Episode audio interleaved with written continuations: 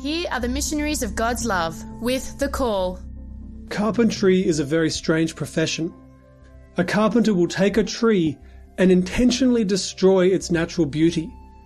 The carpenter will hack away at the trunk of the tree, removing its defensive layer through the use of axes, saws, and chisels.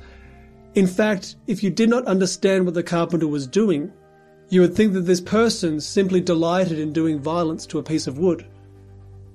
But it is through this violent action that the inner beauty of the wood is revealed.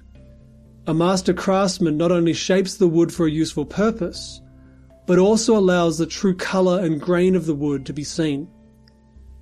At this point, we need to ask the question Was it purely an accident that Jesus was a carpenter?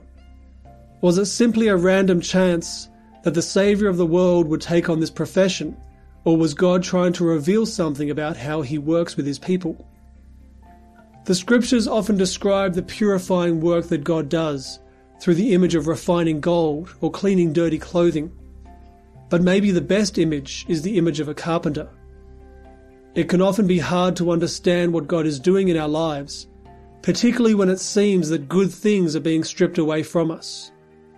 We need to trust that as He cuts away all of our defensive layers, He will be revealing our true inner beauty.